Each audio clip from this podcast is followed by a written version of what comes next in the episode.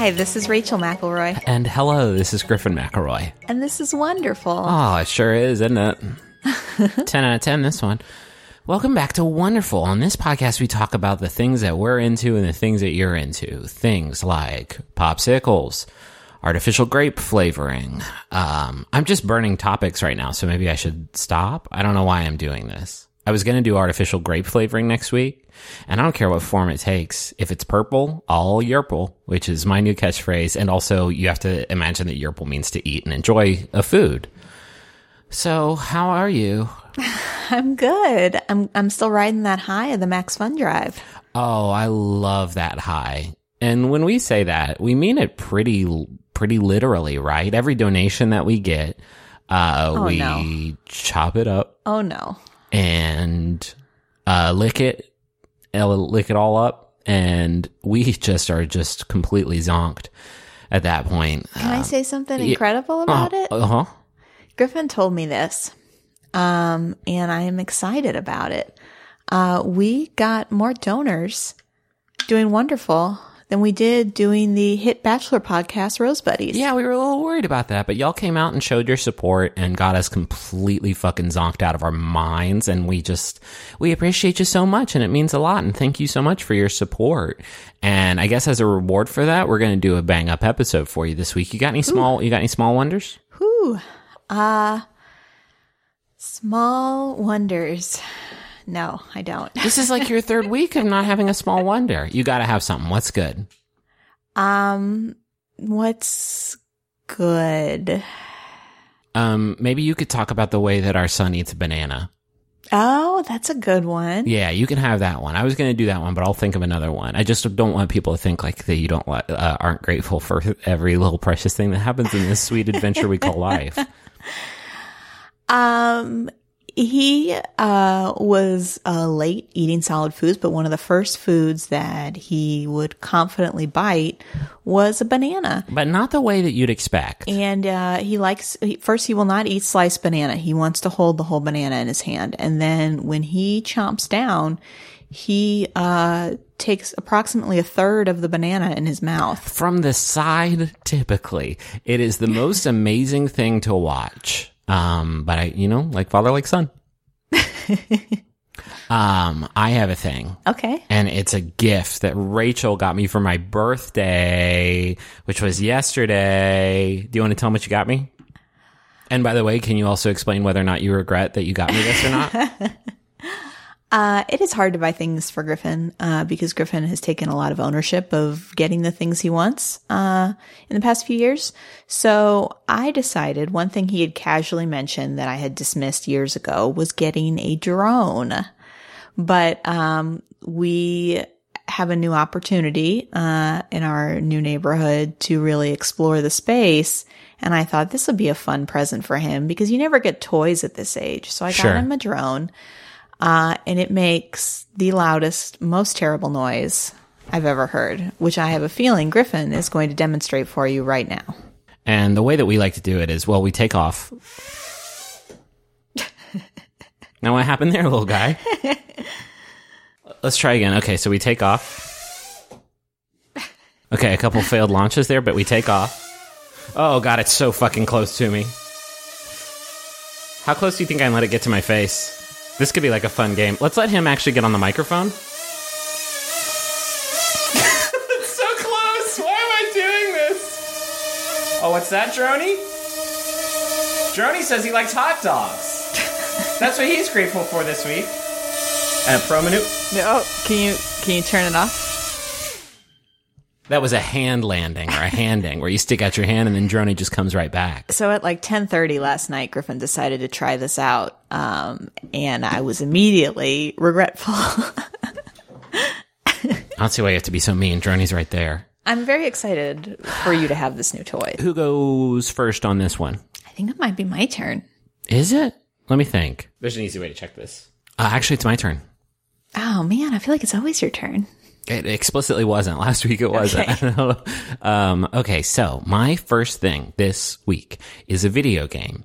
And uh, I, I don't usually talk a lot about games on this show because I know that it's like not your jam. But I recently had something that that happened that kind of like made me appreciate this thing a whole lot more. And the game is Spelunky. I don't know if you remember that one. Me and Yeah, of uh, course. You uh, played a lot of that game. played it a lot. So Spelunky, if you have not played it, uh, is a game from a developer named Derek Yu, uh, and it first came out as a freeware game for PCs back all the way back in 2008, which was a decade ago. Jesus Christ! Um, but it debuted as a downloadable game on Xbox 360, and then got ported to a bunch of other platforms. I played it a lot on Vita. It's out on PC too. Um, and it's one of those like rare, like recent modern games that achieved classic status very, very, very quickly. Like there's a lot of people, common consensus is like this game is a classic just as much as, you know, Sonic the Hedgehog or Tetris. Um, and a lot of that is thanks to its kind of brilliant and, and very thoughtful design. It's a platformer like Mario, which is how you uh, describes it to to people sort of unfamiliar with the title, but it's blended with roguelike elements.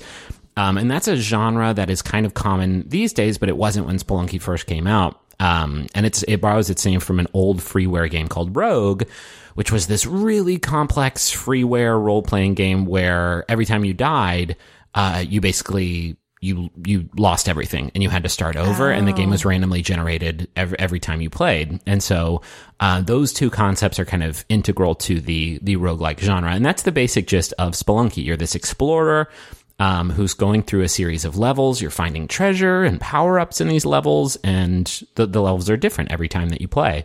But when you die you lose everything and you have to start completely over again.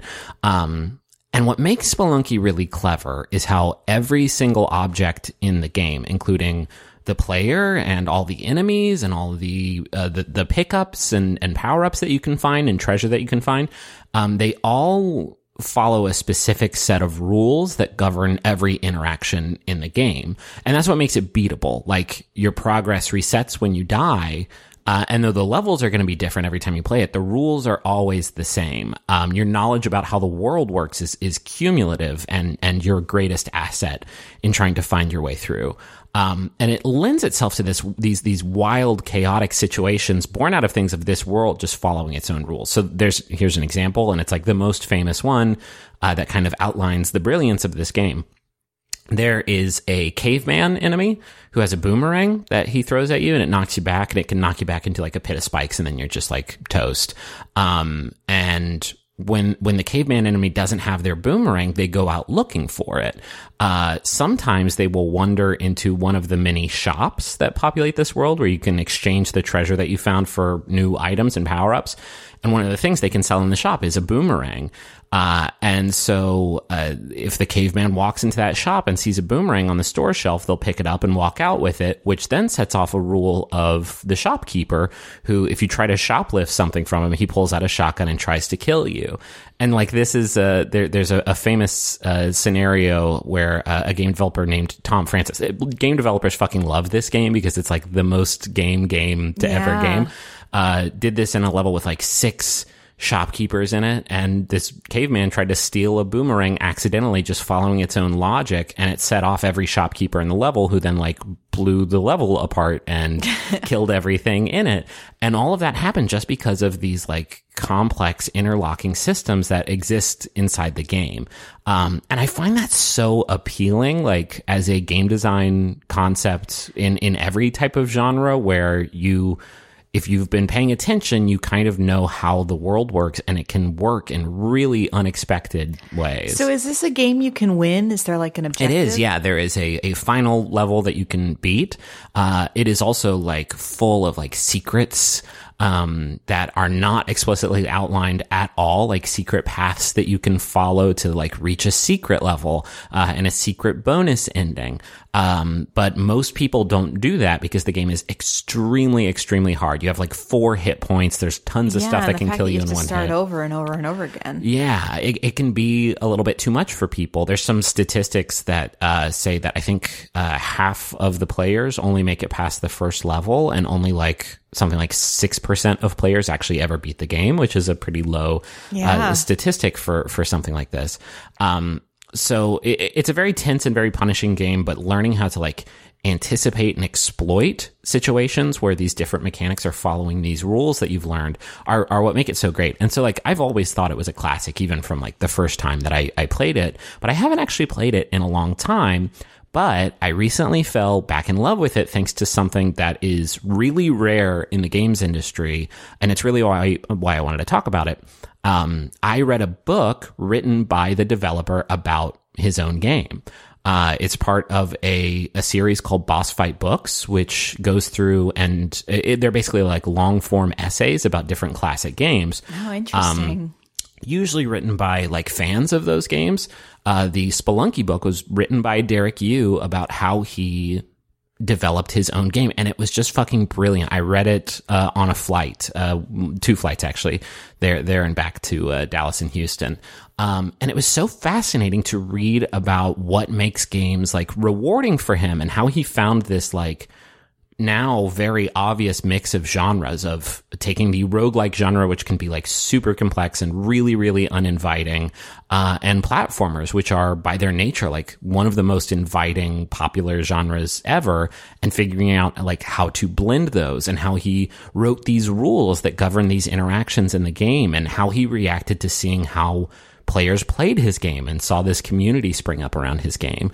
It even goes into like technical details of like how he figured out how to randomly generate these different levels, uh, and some like tips on how he like actually finished the game, which is a really, really hard thing to do. There's a lot of game developers out there who like start doing their game and then they realize, maybe they realize Yeah. like, oh, you know what? I know so much more now about my game. I'm just going to start over and then they start over and then they never finish it. Yeah. Um, it's so fascinating. And, and the reason it really stood out to me is because game development in general is such a clandestine practice. Um, and a lot of that is, uh, there's so many, so many reasons to that. And so I, I don't want to sound like authoritative and be like, it's because of this one thing, because there's a lot of things that contribute to it. Um, it's a very technical process. And so like, I'm sure there's lots of developers who think like nobody gives a shit about, you know, how we actually made this thing. They just want to play it. And that's probably right for a lot of folks. Um, also, games are super expensive to make, and so it's a very risky gambit to to make a game. And so maybe you don't want to let everybody know everything. There's this idea of hype and wanting to build up hype, and in order to do that, you just like can't tell everybody everything all the time about your game. So, like for all of these reasons, um, the, the people who make the games that we play largely like exist in the shadows. And I think that's a real shame. I think it leads to like a lot of disconnect uh, in this industry between people who play games and the people who make them. Um, there are uh, it's hard for folks who play a game and say like, "Oh, that's my favorite game of all time," to like actually name game developers like by name. It's tricky because there's not like a ton of superstars because of all of this stuff. And also like nobody really knows how games get Well, made. yeah, and there's such long projects too. Like sometimes somebody can devote years to something, uh, and nobody knows that they did. Right. And and so when you don't see the work that goes into the game, the decisions why they made it, it can lead to like sort of um snap judgments and mm-hmm. animosity about like, well, why'd you do this? Why are you killing the game? When there are reasons behind it. It's just like nobody is is there there are very few I'm not saying nobody. There's lots of developers who uh, particularly indie developers, I think it's easy for them because they're sort of playing by their own rules. So they can put out like a uh, commentary track to Gone Home, for instance, which I found really interesting as you're playing through Gone Home, which was this really cool adventure game where you just walk around a house and find these diaries, but you can like collect these little cassette tapes that like tell you what the game developers were thinking, why they made it. It, it it's a rare and like really cool insight into this brilliant game, one of the best games like ever, uh, especially of the last decade. Uh, and I don't know, I just found it so, so fascinating to get to like read into this thing because it's such a rare opportunity. Um, So you said this is part of like a series of books. it is part of a series of books, yeah, and a lot of them are uh, folks doing uh, uh, interviews with like the developers. Um, Alexa, who, who who used to work at Polygon, did one on Kingdom Hearts, um, just for an example. So, but but this is I think the only one of a developer talking about their own game. Yeah. Um, and like hearing their their history and their insight and like what it's actually like to make a game. Like I'm so fascinated by that shit, and I was very grateful for like the opportunity to to get to read about like not only an interesting story, but like an interesting story behind like one of my favorite games. Yeah. Um, so if you're interested in, in in this stuff at all, it's it's it's a really good quick quick read. I enjoyed it. cool. What's your first thing? Uh, my first thing is a return to the poetry corner. Oh, we need a theme song for the poetry corner, don't we? do. Have we talked about this before and failed? no, I could play one on the piano really quick. I would like that actually. Move it, Droney. No, no, no. That's that's that's that's. it's kind of already something, though. Is the problem? I think. No, because my they they use like a xylophone, and that one was the jazz scat voice. Oh, okay. Yeah, so it's a new song. Uh, they use a xylophone mostly, but I use the jazz scat. Uh, what's the poem? Uh, so the poet is Adrienne Rich, uh, who is a poet that I read a lot of uh, right after I finished college. Uh, she's a poet, essayist, and uh, activist for women, uh, specifically uh, for lesbian women later in her life. Uh, she has written over uh, 20 collections of poems. She actually passed away in 2012. Um, and her first collection came out right after she finished college. She's she's a famous activist, and actually in 1997, she refused to accept a National Medal of Arts uh, because she was protesting uh, a vote by House Speaker Newt Gingrich to end funding for the NEA. Uh, and she had this great quote about that. She said, I could not accept such an award from President Clinton or this White House because the very meaning of art, as I understand it, is incompatible with the cynical politics of this administration. Art means nothing if it simply decorates the dinner table of the power which holds it hostage. Wow.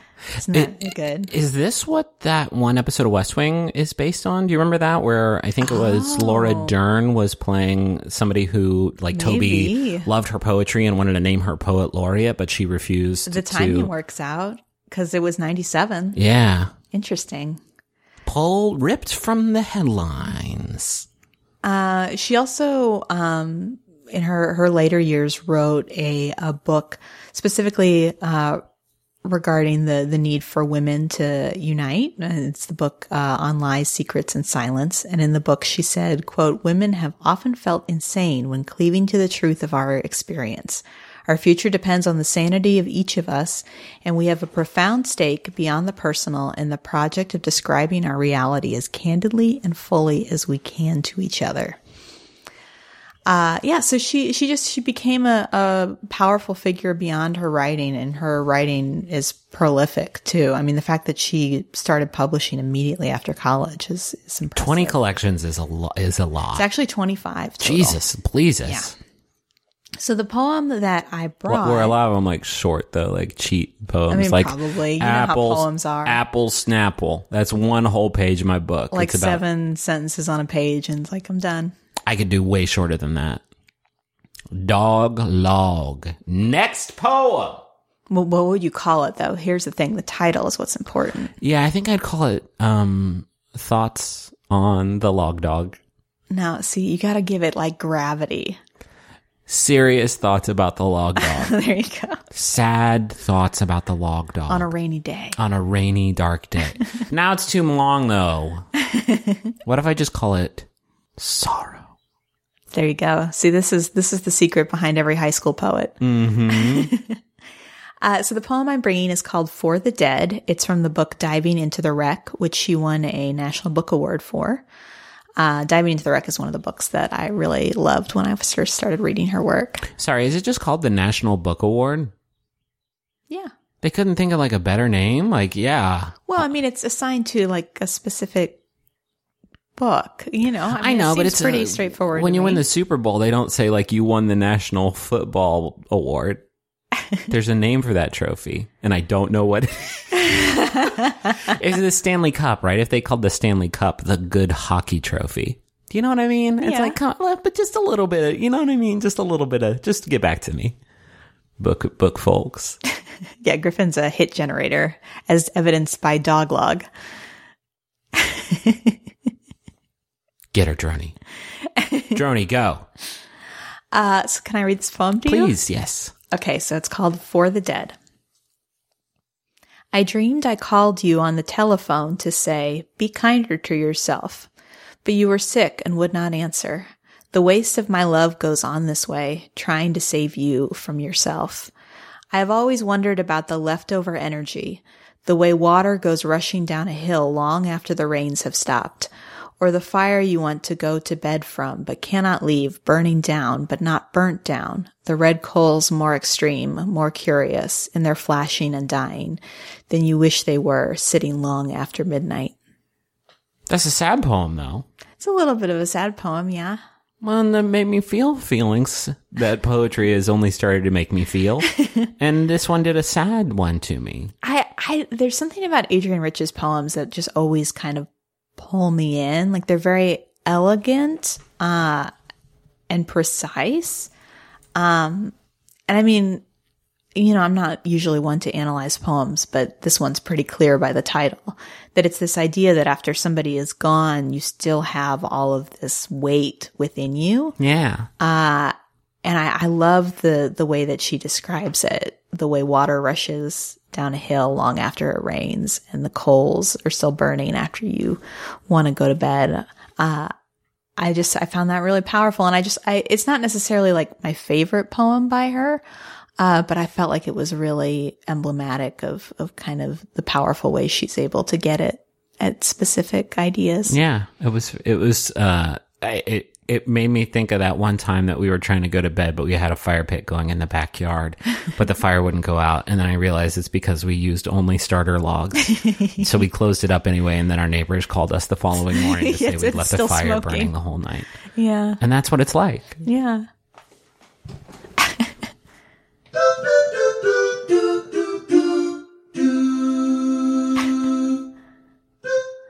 This has been the Poetry Corner. So You gotta say that before. Now I gotta play it again.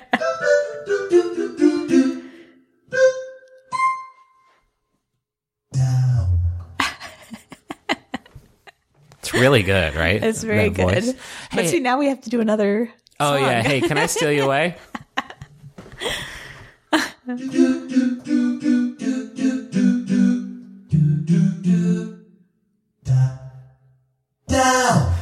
wow, that was really good. That was garbage. Griffin? Yeah. You know what's a shame? Mm, what?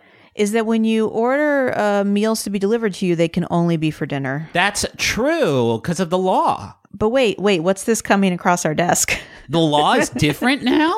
Is Factor. These rebels are operating outside the boundaries of food law. Factor has breakfast. They have midday bites. They have smoothies. Uh, there's lots of stuff you can get with Factor. What other things can you get with Factor? well, I'm looking at this menu right now. They got a lot of tasty little options for you. I'm talking about artichoke and spinach chicken with roasted zucchini and tomato butter. Did you even know that butter could be tomato? Not me. Shredded chicken and loaded mashed taters with I changed the word. They say potatoes, but I said taters, precious. With mushroom gravy, smoked cheddar, uh, bacon and parmesan broccoli. Uh, this this menu is out of sight and my mouth is just watering looking at these glossy JPEGs of tasty food.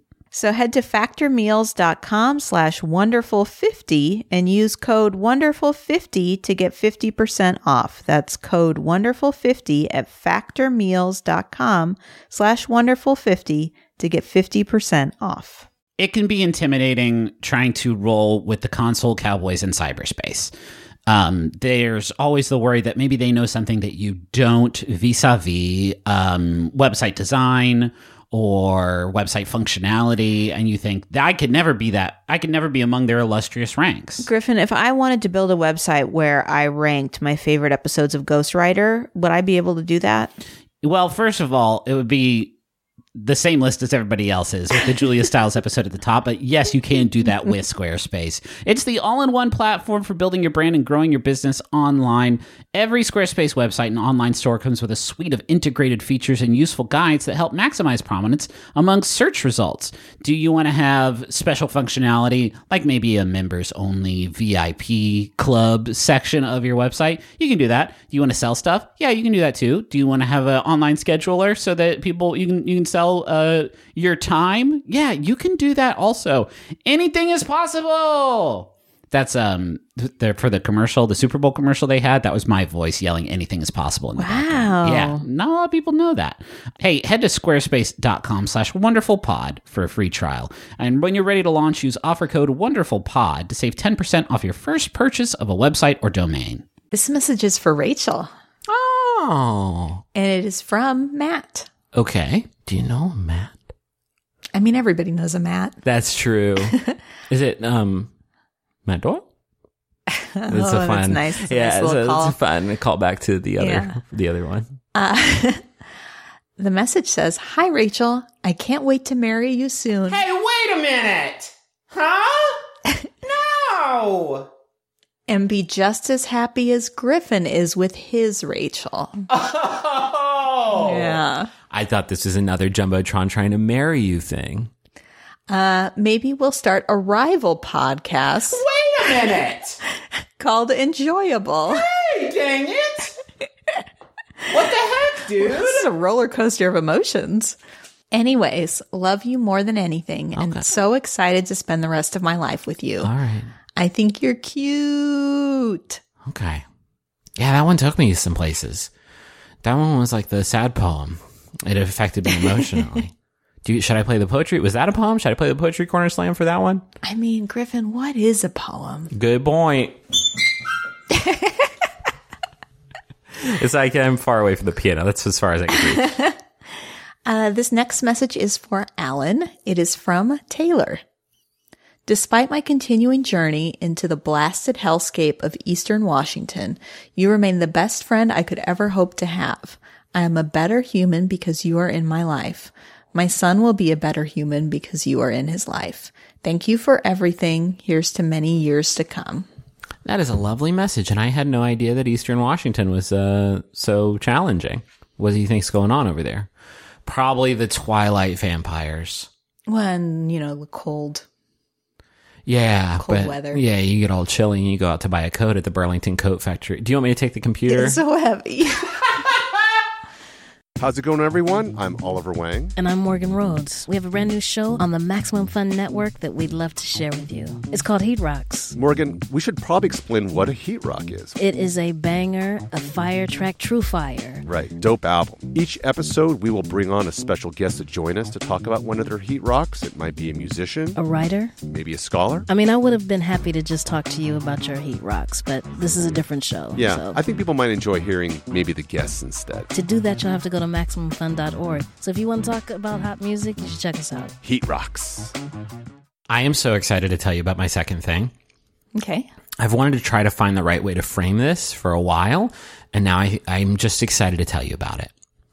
I want to tell you about Commander John Young's space adventures. I don't know any of these things. Good, good, good.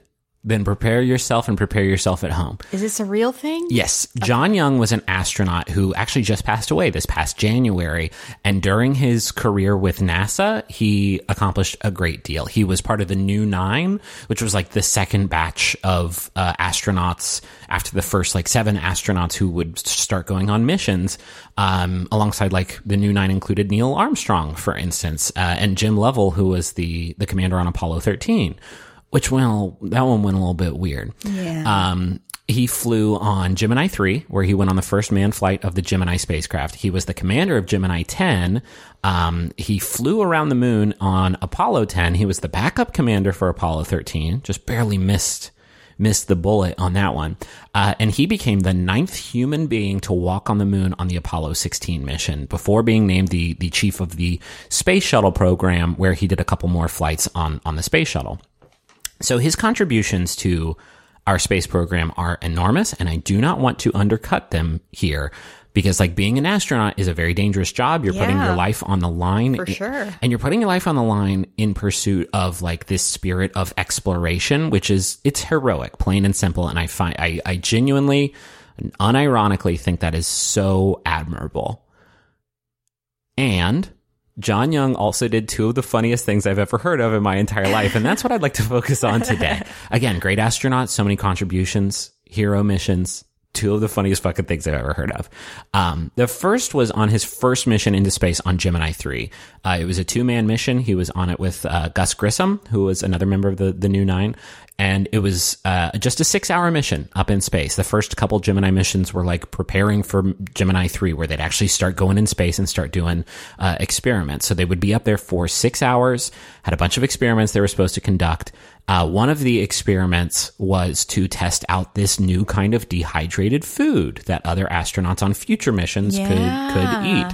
Um, it would it would make sort of longer missions, for instance, to the moon. Uh, a possibility. This was one of the more important missions they had to conduct on this. astronaut ice cream you get in museum gift shops. Yes, uh, and you know, actual actual like food food that you could rehydrate and Yeah. and eat up there. This was a, a, a big part of the six hour mission. They had a lot to accomplish in a a relatively narrow window of time, as they were one of the first few Americans in space. They had to test out this dehydrated food. John Young had some other lunch plans. I'd like to read for you the uh, transcript of a conversation between John Young and Gus Grissom. This is all real, I swear to God. Uh, Grissom, what is it? Young, corned beef sandwich? Grissom, where did that come from? Young, I brought it with me. Let's see how it tastes. Smells, doesn't it? Grissom, yes, it's breaking up. I'm going to stick it in my pocket. Young, is it? Young, it was a thought, anyways. Grissom. yep. Young. Not a very good one. Grissom. Pretty good, though, if it would just hold together. Young. Want some chicken leg?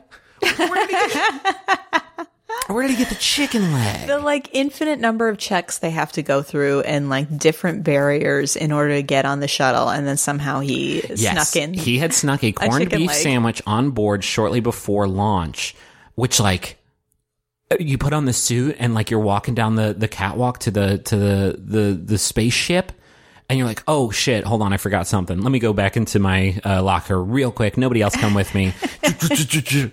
Where do you put it? How does it not get destroyed by the fucking G forces as you are launched into love- outer space? I love the story behind it, possibly that a loved one made that sandwich for him and said, "Here, in case you get hungry." I like it even That's better. A good suggestion. I like it even better if he made it for himself because he wanted to eat a space sandwich. Um, so uh, obviously it was a problem, right? Because crumbs could get in the Yeah. machinery and cause chaos on board a spaceflight. Um, and that was part of the reason why he was formally reprimanded by NASA and by Congress upon his Oh return to the planet. Um, all, because they had like sunk millions of dollars into this, this astronaut dehydrated food. And then my dude brought his own food into space. It is so good. It's like, would you eat this dehydrated food? Well, actually, I'm not hungry. I'm not hungry. I uh, I'm all full up for some reason. Your breath stinks like corned beef. Yeah, that's weird. um, so sadly, Gus Grissom uh, died in a pre-launch test of the Apollo One, but he has a mem- uh, memorial museum in Mitchell, Indiana, and one of the exhibits is a corned beef sandwich embedded in acrylic, just to remind people of this Oh, very very great thing that happened. So that's very good. John Young's zero G goofs did not stop there though, because during a moonwalk on the Apollo 16 mission, where again, he was the ninth human being to Yeah. ever walk on the fucking moon. Uh, Young was reporting back to NASA about his status during a, a moonwalk. Um, and every recording that I love listening to like moonwalk recordings because it's like you can hear, obviously the most famous one is, uh, you know, one small step for, uh, man and giant leap for mankind. That's probably not how it goes, but it's is very similar to that, I think. but that's like momentous, right? Because you Yeah. gotta, you gotta nail that. I'm the first person to step foot on the moon. It's, but then like you, you listen to these more informal conversations and it's a lot of astronauts freaking the fuck out because they're walking on the moon and a lot of mission control just like freaking the fuck out because we're walking on the moon. And it doesn't matter which mission it is. It's like wild that you're walking on the moon. And so there's probably there's probably lots of recordings of John Young during this mission. I think he had three different um, uh, moonwalks during this mission, being you know reverent like that, right? Uh, getting to take these rarefied steps on lunar soil.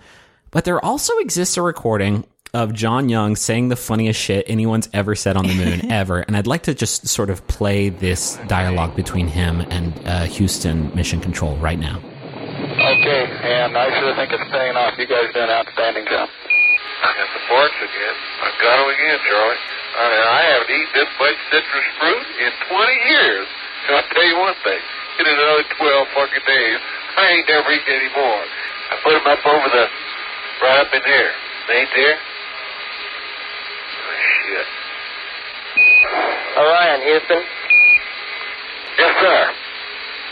Okay, uh, John, you where you have my hot mic? How long we had that? So, if you had trouble making that out, uh, on the Apollo 15 mission, the astronauts were having cardiac irregularities due, uh, due to a lack of potassium. So, on Apollo 16, the mission that uh, John Young was commander on and, and did the moonwalks on, all the astronauts drank a ton of this nutrient enriched orange juice, and apparently it gave John Young super bad farts. Uh, and he let Houston know about it. Uh, what is um, amazing about this conversation is because it's NASA, all of it was publicly broadcast. All of it was publicly available. All of the transcripts of their Oh dialogue had to be sent out to to everyone. Earth heard John Young say, "I got the farts again, Charlie," and this mission's up in it, when this in twelve more fucking days. I'm never gonna eat you know any more citrus fruit. I could tell you that much. And then he says, "Oh shit."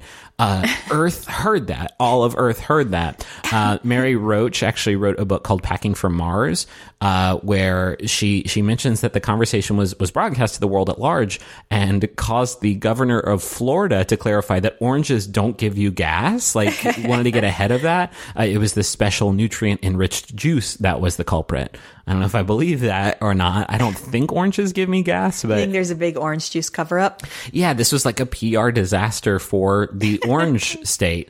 Um, and it, NASA in their official records actually that they put out, they changed the word farts to gas and they cut out fucking entirely, uh, which is a real shame because it's, it is, it's a great part of the, the equation. And like this, this, this stuff's really funny to me, right? Like the juxtaposition of being in the most buck wild, most uh, impossible to reach scenario imaginable, and also talking about the bad farts that you have and how you're never going to eat any more fucking citrus ever Well, it's again. the kind of history you want, right? Like when you're studying like these great moments uh, in our nation, you kind of want these little humanizing That's elements. exactly it, right? I think that the this moment is, and I, I swear to God, I'm being honest here, is is so relatable and so beautiful because I feel like the concept of actually being on the moon is the most abstract. I will never do it. I will never walk on the moon, and so.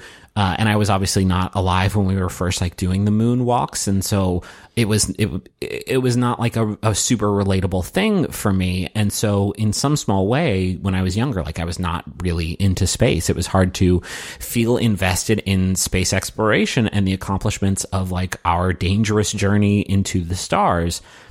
But here was a dude who drank too much juice and farted up a storm and then walked on the lunar surface Yeah, within the right. span of the same hour. And like I've done two of those things before. It's like so it's so incredible to me and it's so humanizing and and for that reason like I feel like I don't, I don't know how John Young felt about like his legacy that like a lot of people talked about the sandwich story or his farts. but I genuinely think it humanized this this sort of unrelatable process so much Of in a way that like made John Young accomplish a lot more than just his his flight record would indicate. And a great spokesman for GasX. A great spokesman for GasX, terrible spokesman for Tropicana orange juice. Okay, so this week I am bringing another uh, nostalgic food item. And I think that's largely because we are in the phase of introducing new foods to our son. So I don't want my brand necessarily to be children's food, but here I am. Here I am. Here we are. yeah, go ahead. Uh, I'm bringing chicken nuggets this week. Okay. Yeah, I mean, I love, I love these little guys. It does feel a little bit like we are not even a year into this show, and we are quickly working through the whole Wendy's menu. Um, so like we'll do like chili and then frosties the next week. Um, no, chicken nuggets are uh, a righteous food, and I'm excited to. So when I was a kid, I didn't eat hamburgers like at all. Like I didn't have a hamburger until I was 14. Uh, chicken nuggets were my go-to. Uh, whenever we went to McDonald's, I would get a plain hamburger, and I would throw the bun away, and I would just eat the beef patty up till like seven years old. Interesting. Yeah, I was basically like a junkyard dog. Well, that became a popular diet when Atkins Yeah. around. So there you go. I, actually saw Dr. Atkins at the McDonald's and he saw me do it. He stole it from me. oh no. that idea thief. I'm gonna sue his butt. He passed away, didn't yeah, I'm he? pretty sure he's not No, alive. He definitely is not with us. Okay, so you don't think about this stuff, but the chicken nugget was actually invented. Uh, and it was invented in the 1950s by Robert C. Baker, a food science professor at Cornell. I do want to say I do think about this stuff. Oh, I don't, th- I don't think about like the invention of a food item, I guess. I mean, uh, Christina Tosi does the crack uh, crack pie, right? Is that an invention or is it just a new recipe? Is a new recipe an invention or is it Yeah, wow. you know Guy Fieri invents the um, Big Boy Buffalo bombs? Is that an invention or is it just a new recipe?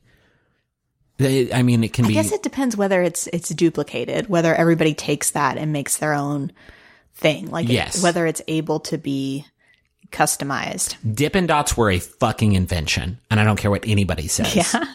This is the the ice cream of the future. Uh, so the bite-sized piece of chicken coated in batter and then deep fried was called the chicken crispy by Baker and his associates.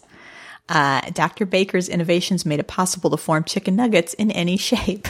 Okay. Should we talk about like sort of the stigma of the nugget of just yeah. like See, this is why it was kind of embarrassing for me to bring this because uh, nuggets are widely known to not have uh, a lot of nutritional value and potentially not a lot of chicken. yes, and sort of have been made out of a. But here's the thing: I feel like these days that's kind of not true as much, and I'm not saying that it's like. Uh, I'm not saying that it's completely false and that chicken nuggets are like the healthiest food in the world, but I see a lot of like shit getting shared of pink goo being like expressed out of a Yeah. Play-Doh machine. Um, and it's actually not Yeah, there's a lot of information out there about the reforms that have been made to the nugget industry uh, to address issues. I don't know why this is a hill we're deciding to die on. I don't think we need to take some big bold stance on nugget uh, integrity. Uh, so the McDonald's version of chicken nuggets, which is how I was introduced, uh, was created on commission by Tyson Foods in 1979, and the product was sold beginning in 1980. So In '79, they were definitely up to some shit. I think we can all agree that there was definitely some sort of. But it's interesting to know that like nuggets just came on the scene a little bit before we did, which is why they were like And I'm glad. wildly popular. I know. Can you imagine living in a nugget free world? Yeah, 1975. I'm not actually feeling a burger right now. Can I get some small chicken pieces? we don't have those. What are you talking about? Uh, so here's here's where the fun starts. Wonderful. Here's where the fun starts. There is a record, a world record for eating the most chicken nuggets in three minutes. Oh my god. It's held by Thomas Wellborn. Can I guess? I want you to guess how, approximately how many. In three minutes, Yes. 48. You're so close. It's 42. Oh. Uh, you know he could have gotten the last six down if he just. This is why I thought it was interesting since nuggets are so irregularly shaped, they have 746 grams or approximately 42 chicken nuggets. Okay. I guess just for those at home that want to attempt this, like maybe they think, Oh, oh, oh, oh, legally, we can't say that. Don't attempt this at home. Please don't attempt this at home. please don't. When I did the fucking Totino's Mabim Bam, where I tried to yeah. eat a pizza roll every minute, I like started to f- get really panicky that w- it was going to be the end of the show because we had a lot of people telling us that they were doing it at home and I was going to be responsible for, uh, oh, they're, they're good rolls, folks, but don't hurt yourself with them. Uh, okay. Now there's also a record for the largest recorded chicken nugget. Is it a fucking tender? Like, at what point? I don't know. What, what is the differentiator? What was it? What was the size? Do you want to guess? I, I mean, it's it's it loses the the the classification. I think at a certain point, it crosses over into tender territory. 51.1 pounds. That is not a. That's not even a fucking Tinder at that point. Uh, and 3.25 feet long and 2 feet wide. It was created by Empire Kosher and unveiled at Kosher Fest in Secaucus, New Jersey on October 29th, 2013. okay, I'm getting a little ill. First off, there's no way that cooked through properly. No way. Zero percent chance that cooked through. They through. don't say like like how many chickens were used. To, That is also very it- quantifying that number Disturbing is the about. worst thing I've ever thought about in my life. Also, it is tough to get the crust to meat spread on a regular chicken nugget just perfectly right. Yeah. And that one, you're talking about what? A centimeter of that good crust and then fucking two and a half feet of, of just pure chicken meat. yeah, it's, it's it's not great to think about. I will never eat another chicken nugget because of this. This is the first wonderful we've ever done where we were like, let's celebrate this thing before we never, ever, ever eat it again. I mean, we would be remiss if we did not also talk about the dips. Oh, the dips. See, I was a, I, when I first started. This is Don't tell me you did nude. yes. nude This is very much like the French fry conversation. I was not a big fan of dipping sauces when I was younger. As I got older, I appreciated the honey mustard naturally. Gotta have my dips. But when I was younger, I would eat a French fry plain. I would eat a hot dog plain. I would eat a A what? A what? Oh, oh, plain. hot dog plain. oh, did Everyone. You think it was a plane made out of hot dogs. I love that. Listen, the Wiener Mobile is a thing of the past. This is Oscar Mayer's hot dog plane. Uh, we do direct flights between uh, Columbus and Chicago, and um, you can eat it. Mm-hmm. You can eat it from the outside, but don't do it while you're in the air. That's almost what I got you instead of the drone. It's a hot dog It was a hot dog plane. These days, though, you do like the dips. Yes. Yeah. Well, okay. part of it is my introduction to ketchup, which I was not comfortable I with for a very I- long I time. changed everything for you. You really did. So you like ketchup on your nugs? No, no. I'm Ah. just saying that like I had a negative opinion of ketchup, and so I thought all dipping sauces were not ideal. So what's the dip now for you? I mean, I would say uh, honey mustard barbecue doesn't feel right to me. No, no, no. I mean, ranch is always a good one. too. There we go. I was a ranchy boy for sure. I would have, you know, what we did actually was popcorn shrimp more at my house. We'd do frozen popcorn shrimp and I dip those in a little bit of ranchy ranch because nothing goes better than ranch dressing and seafood. But it was West Virginia and ranch is sort of, um, a, a main sort of food category for, or for me at least it was. So, oh, I smell this stinky, stinky weird milk sauce and I will just dip anything in it. My toes. So I, yeah, I appreciate all of you indulging me in the chicken nugget thing. I think whenever I go to the poetry corner, I feel like I need to step in the other You direction. stink. You need to stink it up a little bit. Yeah. with a nasty one. um. So, do you want to hear some things that our listeners at home have to say? yes. Okay. They say the following. Melissa says, I live in New England and I think it's wonderful when all traffic on a side street has to stop to let turkeys by. I always take a deep oh breath. gosh. I always take a deep breath and remember that life is better when you slow down. I think that's good and true and pure and beautiful, but if I was running late to like a movie or an appointment or something, Yelling out your window, come on. Come on, turkeys. I think I think mindfulness and thoughtfulness is so important, but like Draft House won't let you in to the movie if you get there late. And so, hey, turkeys, pick it up. Samantha says, something I find really wonderful is watching people who have headphones in laugh or try to hold back laughter in response to what they're listening to. I feel like you get to see into this little bubble of happiness and it always makes me smile. I swear I'm not including this as like a self-referential, like, uh, because of our, I, I genuinely think this is great too. And I have a very fond memory of listening to, I think it was Superego on a long flight. Uh, and I was by myself and, uh, these two women were were sitting next to me. And it was actually a really turbulent flight. It was like very scary. Like one of them was like kind of getting very very upset in the turbulence. Yeah, I think you told me about this. um but i was listening to Superego to like just a really fucking funny bit. And i was crying laughing trying not to hold it. And i looked over and realized that they were like like having enjoying watching me listen to this very funny podcast. I love that shit Oh, one more thing here from Tyler who says something I think is wonderful is tiny libraries. They are cute little wooden houses filled with books that are scattered all over the residential areas of the city that I live in, Grand Rapids. You simply take a book and you leave another one in there, and I think they're really great for kids and look very cute. Yeah, we have some of those here here in town, right? yeah, it's such a nice idea. Like it really builds a sense of community.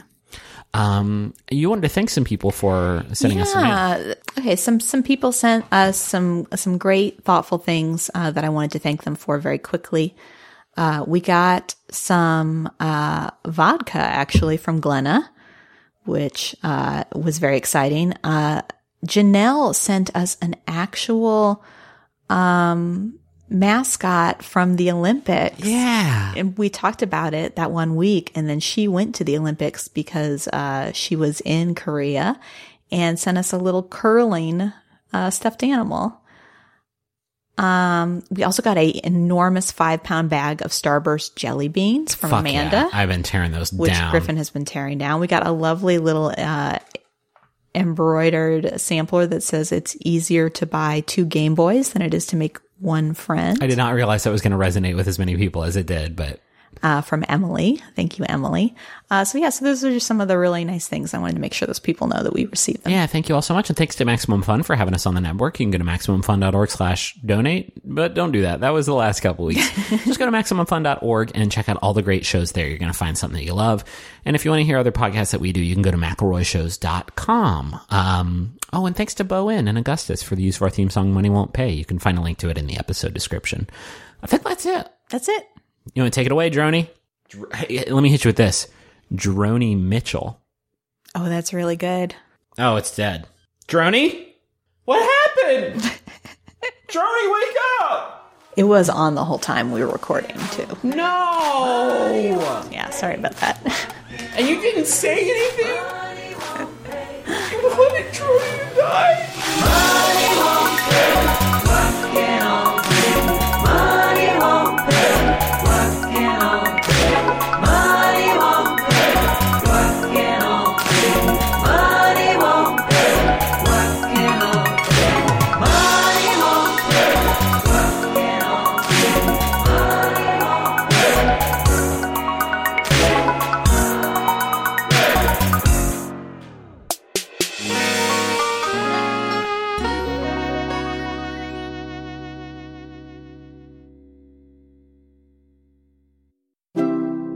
MaximumFun.org. Comedy and culture. Artist owned. Listener supported. Are you tired of trying to keep up with the news cycle? Is bad stuff happening too fast for you to process? Don't you wish there was an easy way to find out about only the most important info you need? Hi, we're Lisa. and Emily.